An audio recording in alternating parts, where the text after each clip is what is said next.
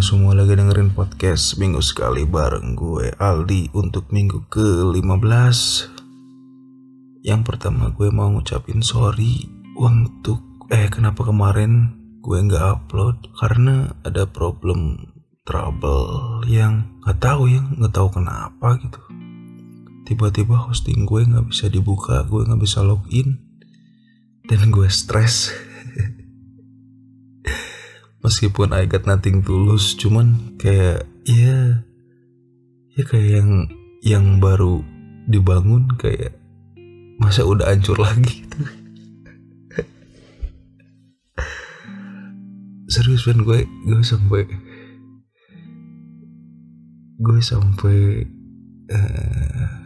ngulik tuh, maksudnya kenapa akun gue nggak bisa dibuka gitu, dan ternyata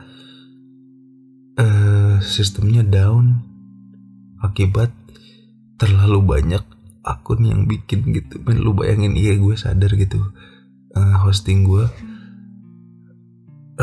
untuk podcast gue kan gratis, jadi ya gue maklum. Awalnya ada maintenance gitu, cuman gue kira servernya harusnya kalau udah ada maintenance kan lebih baik, tapi ini kayak tahu lah. Dan ini baru banget bisa login lagi setelah 2 minggu kemudian. Sebenarnya gue punya rough cut tentang materi-materi, cuman kayak ngejahitnya susah lah.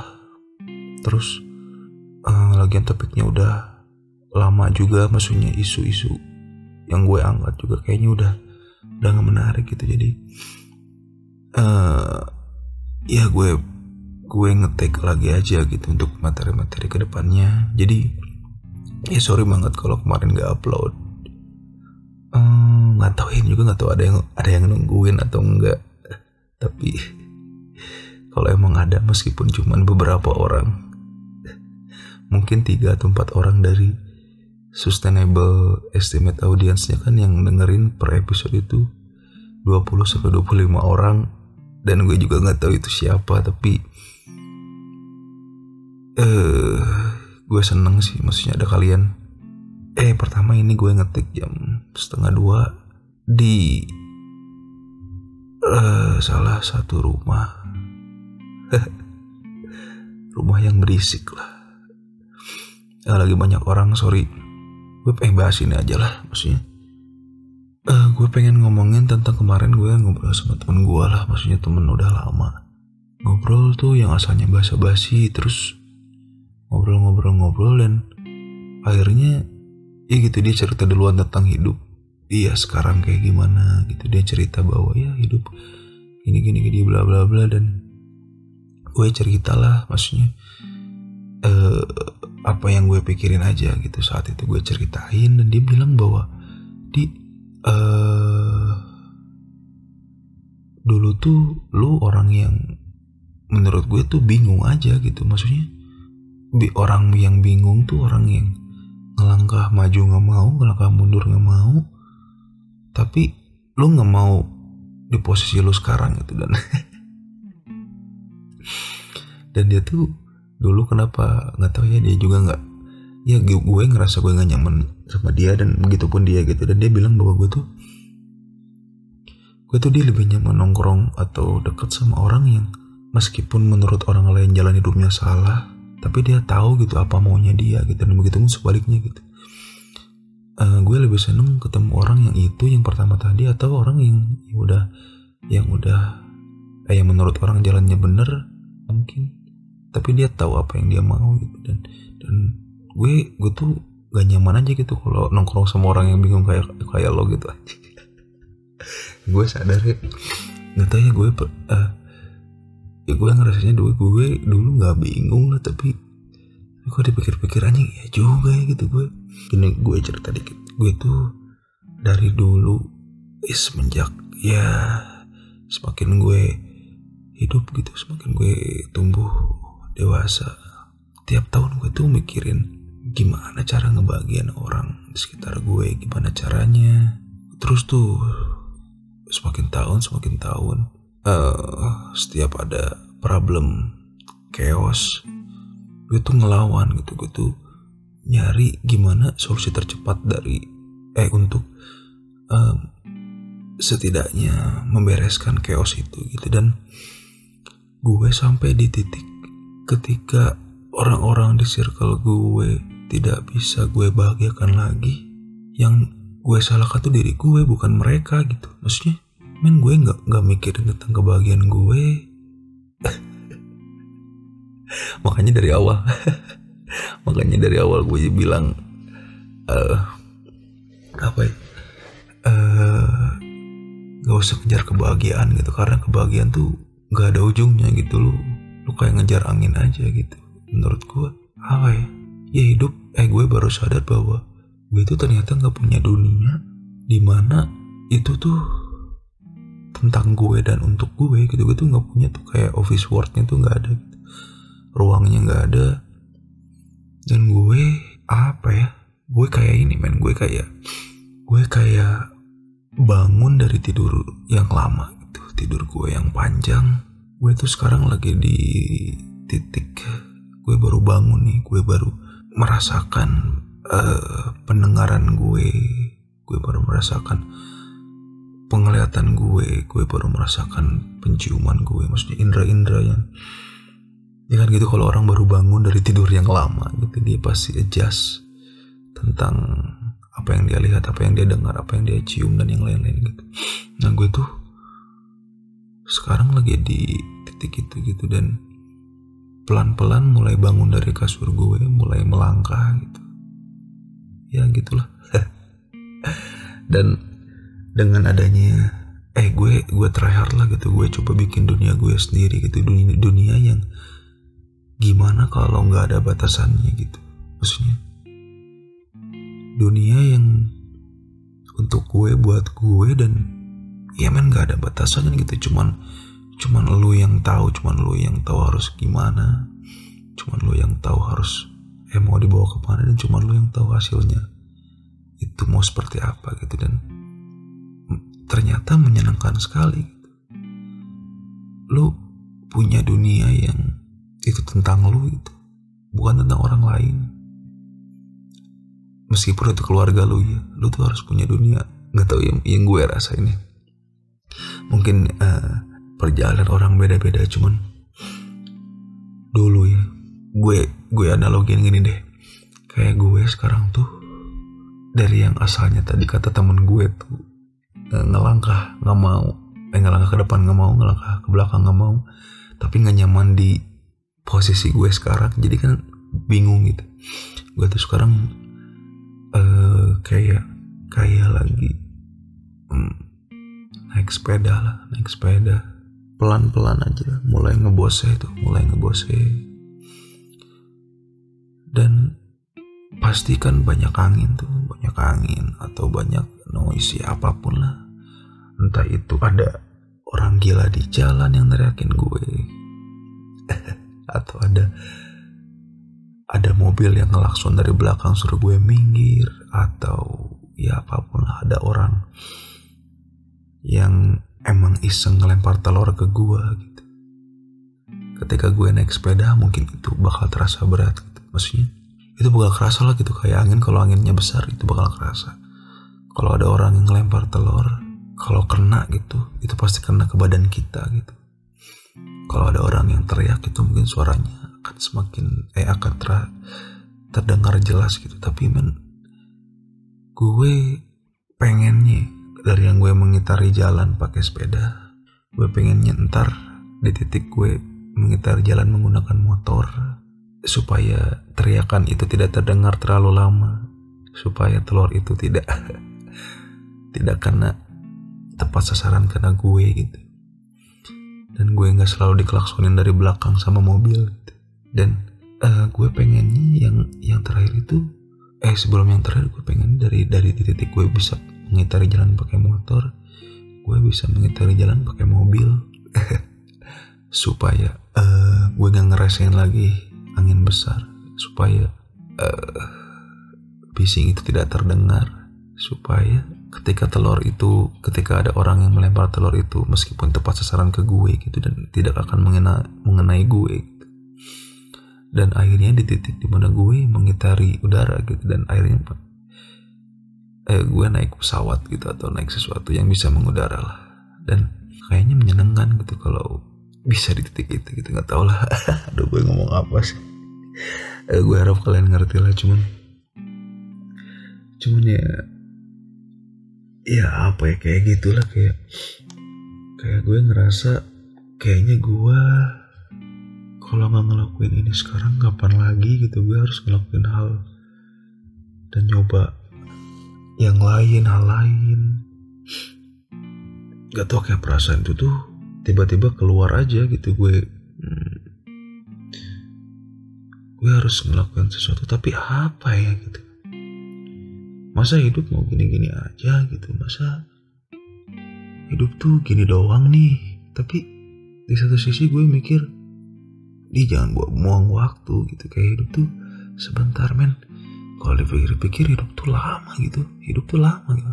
Dari lu lahir dan sampai di umur sekarang itu tuh prosesnya lama men. Bayangin 20 tahun lagi ke depan gitu, maksudnya jangan lu rasain, tapi lo coba pikirin gitu. Kalau umur tuh hidup tuh sebenarnya lama gitu, nggak ada yang sebentar lah, nggak sebentar gitu. Dan semakin gue membatasi diri gue ya gitulah. Ini gue mau rekomendasiin ke lo yang ya gue juga nggak seneng filsafat, cuman apa ya, kayak filsuf ini tuh menarik banget gitu. Dan ya cocok-cocokan awalnya kan gue tuh seneng men-challenge status quo tuh. Ya gue google aja lah status quo itu apa.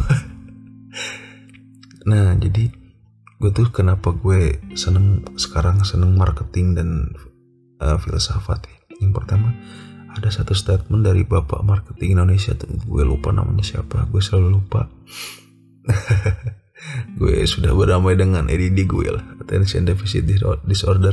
Jadi sorry, ada aliran filsuf namanya stoik ya.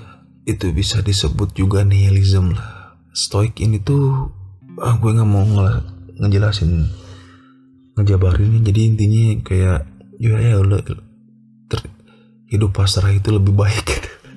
Hidup yang tidak punya planning, hidup yang tidak punya harapan itu ternyata cocok di gua gitu. Maksudnya bukannya pasrah kayak gimana ya, cuman kayak ketika hidup tidak punya ekspektasi itu mengurangi rasa sakit gue gitu.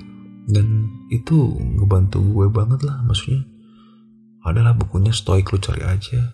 Kalau di siapa tuh pengarang, ada yang nulis juga tuh buku Indonesia, filosofi teras kalau nggak salah, iya deh kayaknya itu. Jadi dia bilang gitu dari ya isinya tuh kayak jurnal gitu, kayak cerita tiap malam. Dia sarkastik gitu, dia bilang bahwa kalau kalian pusing atas hidup, kalian nggak mau, kalian udah tahu jalannya kayak gimana tapi nggak mau kalian lakuin, ya udah itu ada jendela, lompat aja gitu. Dan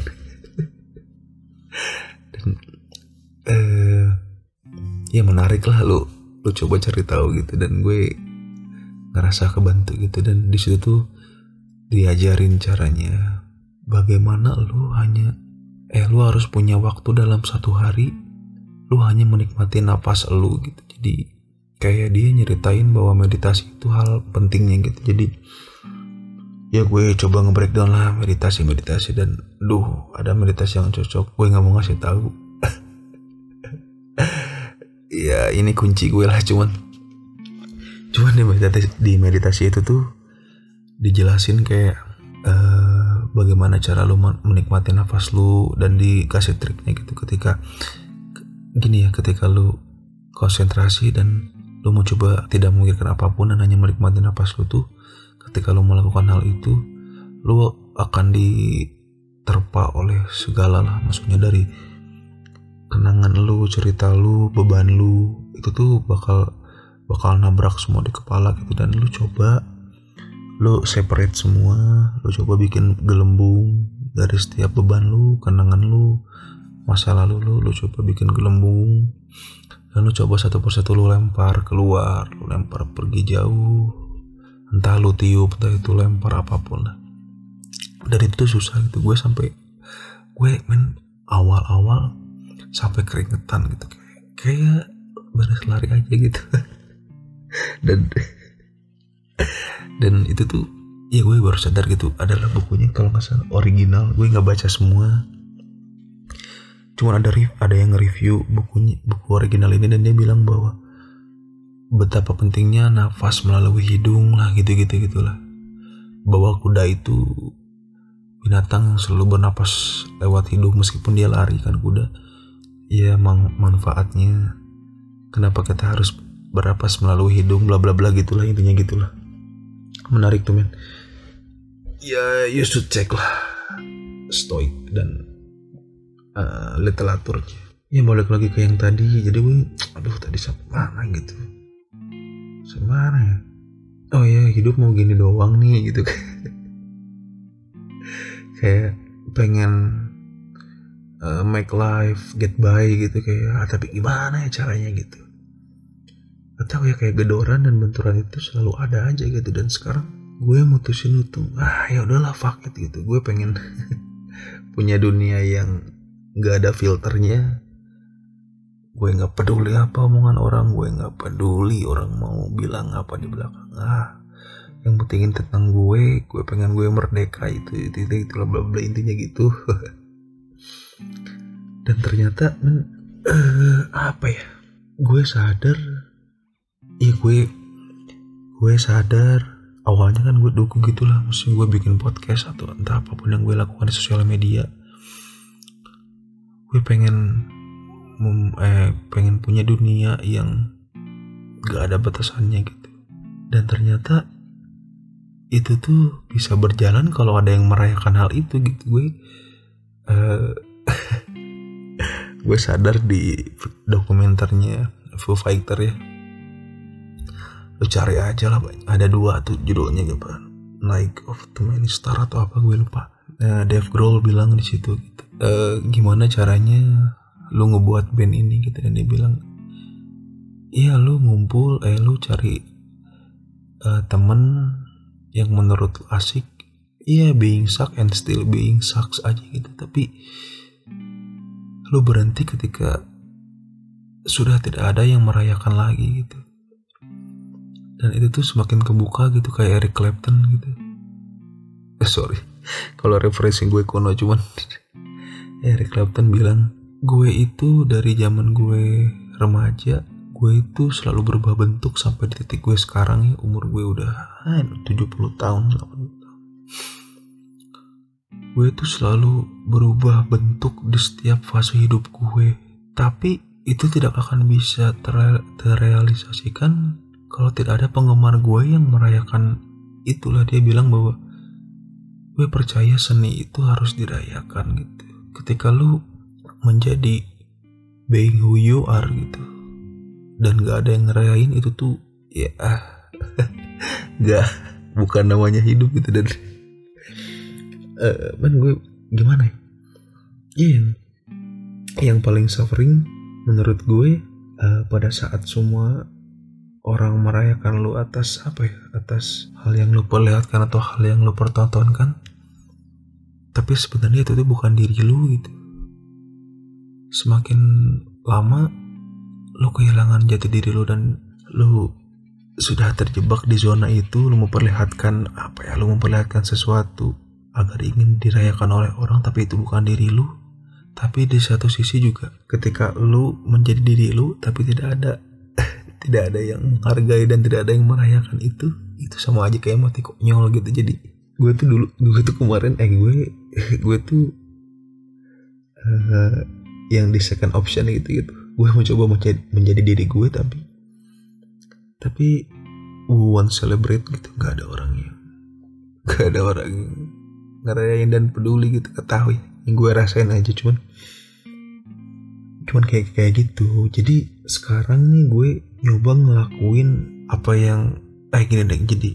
Jadi sebenarnya si Eric Clapton tuh bilang adalah salah satu interview dia gitu, dia bilang bahwa lu tuh harus ada di tengah-tengah antara spektrum yang tadi gue bilang gitu. Yang pertama, spektrum pertama itu ketika lu tidak menjadi diri lu tapi lu dirayakan orang. Yang kedua, lu menjadi diri lu tapi tidak ada "we want celebrate". Lu tuh harus ada di tengah-tengah itu, dan ntar di situ ada dari sweet spot yang menurut dia tuh itu menyenangkan gitu. Dan dia bilang there is blessing gitu, maksudnya lo tuh harus nemuin balance di tengah itu. Dan gue sekarang nyoba untuk gitu, jadi gue nggak terlalu memperlihatkan diri gue